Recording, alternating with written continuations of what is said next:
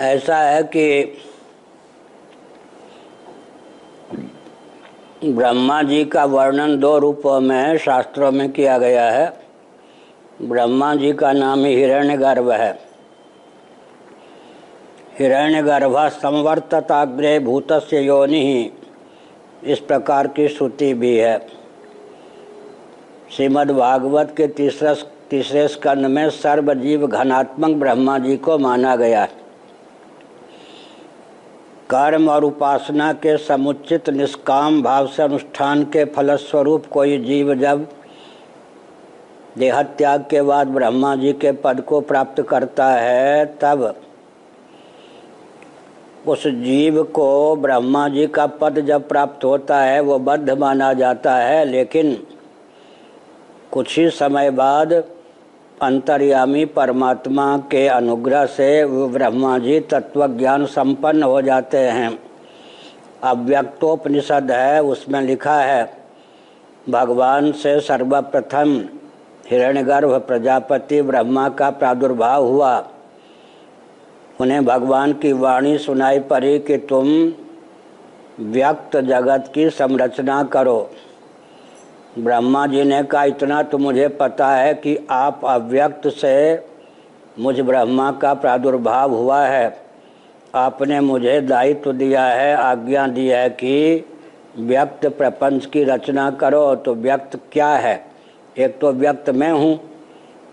एक किन किन व्यक्त पदार्थों को रचने की मुझे आपने आज्ञा दी है? तब भगवान ने कहा कि चराचर का नाम व्यक्त है। फिर ब्रह्मा जी ने कहा अव्यक्तोपनिषद के अनुसार, मुदगल उपनिषद के अनुसार कि मुझमें वो क्षमता नहीं है कि मैं कार्य प्रपंच या व्यक्त जगत की संरचना कर सकूँ। कोई साधन बताइए। तब भगवान ने उनसे कहा कि मुझ परमात्मा को सच्चिदानंद स्वरूप सर्वेश्वर को अग्नि समझो और धारणा के द्वारा अपने आप को मुझ अग्नि में होम दो हवनीय द्रव्य स्वयं को बना लो, मुझे अग्नि के स्थान पर समझो। ऐसा करने पर तुम में वो क्षमता प्राप्त होगी कि तुम जिस चतुर्दश भुवनात्मक ब्रह्मांड की तुम्हें संरचना करनी है, जीवों को चौरासी लक्ष योनियाँ प्रदान करने हैं, उन सबको तुम करने में समर्थ होगे। इसके अनुसार भी, और श्रीमद् भागवत के अनुसार, तेने ब्रह्म हृदय आदि कवये मुह्यंत यत सूर्य, तेने, हृदय का अर्थ है मनसैव, भगवान ने संकल्प पूर्वक ही वेद और वेद के ज्ञान को ब्रह्मा जी के हृदय में प्रेषित किया, अर्थात उन्हें प्रदान कर दिया। ददामी बुद्धि योगम तम तेषा मेवानुकंपार्थम हम अज्ञान जम तम। नाशयाम्यात्म भावस्थो ज्ञान दीपे न भास्वता। भगवत वचन है गीता में। तो ब्रह्मा जी बद्ध होकर जन्म लेते हैं, कोई जीव विशेष कर्म उपासना के समुचित निष्काम अनुष्ठान करने पर ब्रह्मा के शरीर को प्राप्त करता है। लेकिन ब्रह्मा जी कुछ ही समय बाद भगवान श्रीमन नारायण से वेद और वेदार्थ का परिज्ञान प्राप्त करके मुक्त हो जाते हैं। अर्थात ब्रह्मा जी बद्ध होकर जन्म लेने पर भी अपने आयु पर्यंत, शेष आयु पर्यंत मुक्त होकर ही ब्रह्मलोक में निवास करते हैं। तभी वे ब्रह्मलोक में गए हुए मुमुक्षुओं को कालांतर में तत्व का उपदेश भी करते हैं। बिना सृष्टि के रहस्य को जाने हुए सृष्टि की संरचना हो ही नहीं सकती है। इसलिए ब्रह्मा जी बद्ध होकर जन्म लेते हैं, ब्रह्मलोक का पद संभालते हैं, लेकिन बद्ध नहीं रहते। श्रीमद् भागवत आदि के अनुशीलन से यह तथ्य सिद्ध है। लेकिन दूसरी प्रक्रिया यह है कि महासर के प्रारंभ में सच्चिदानंद स्वरूप सर्वेश्वर उत्पत्ति, स्थिति, संहार, निग्रह या तिरोधान और अनुग्रह नामक पंचकृतियों का निर्वाह करने की भावना से स्वयं को ही उत्पादक, ब्रह्मा हिरण्यगर्भ या आदित्य सूर्य के रूप में व्यक्त करते हैं, पालक, विष्णु के रूप में, संहारक, शिव के रूप में निग्रह करने वाले या तिरोधान करने वाली, निग्रह करने वाली शक्ति के रूप में, अनुग्रह करने वाले गणपति के रूप में व्यक्त करते हैं।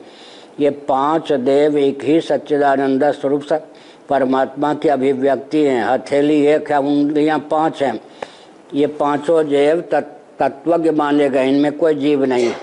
लेकिन कर्म उपासना के समुचित अनुष्ठान से किसी ब्रह्मांड विशेष में जो ब्रह्मा के पद को प्राप्त करता है, उन्हें जीव कोटि का माना गया। लेकिन वे ब्रह्मा भी अधिक समय तक बद्ध नहीं रहते। श्रीमद् भागवत में एक अच्छा दृष्टिकोण प्रस्तुत किया गया है। ब्रह्मा जी ने देखा कि कमल पर मैं हूँ।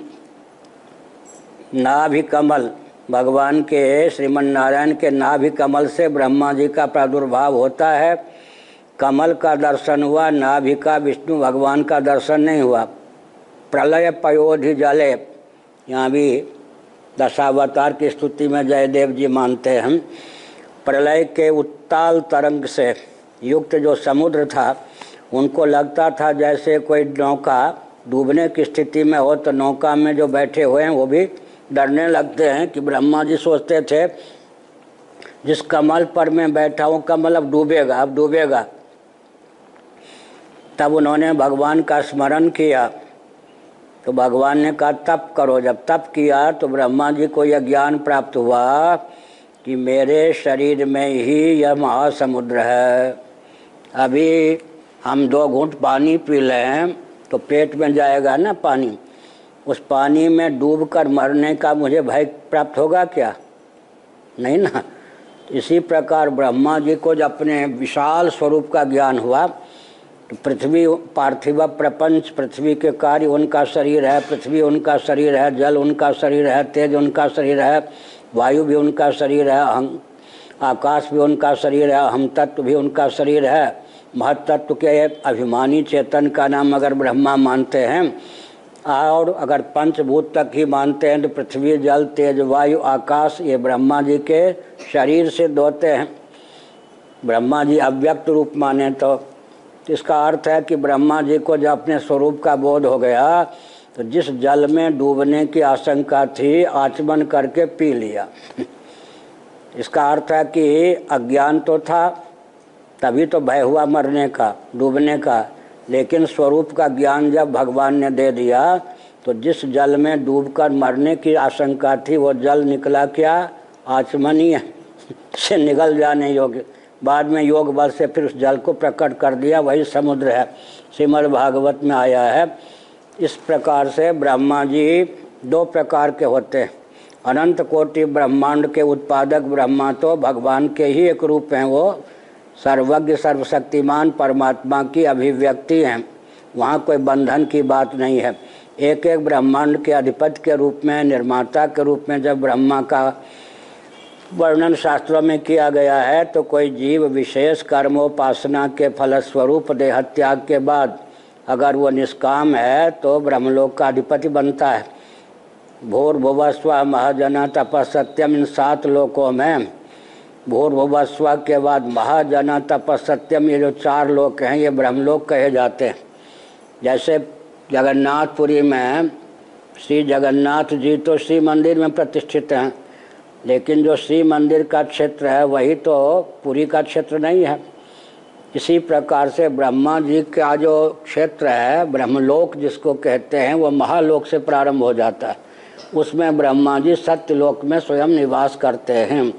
उन ब्रह्मा जी को बद्ध दशा में उत्पन्न मान करके भी बाद में मुक्त ही माना गया है, क्योंकि श्रीमन नारायण केवल संकल्प मात्र से उनके हृदय में तत्वज्ञान प्रकट कर देते हैं।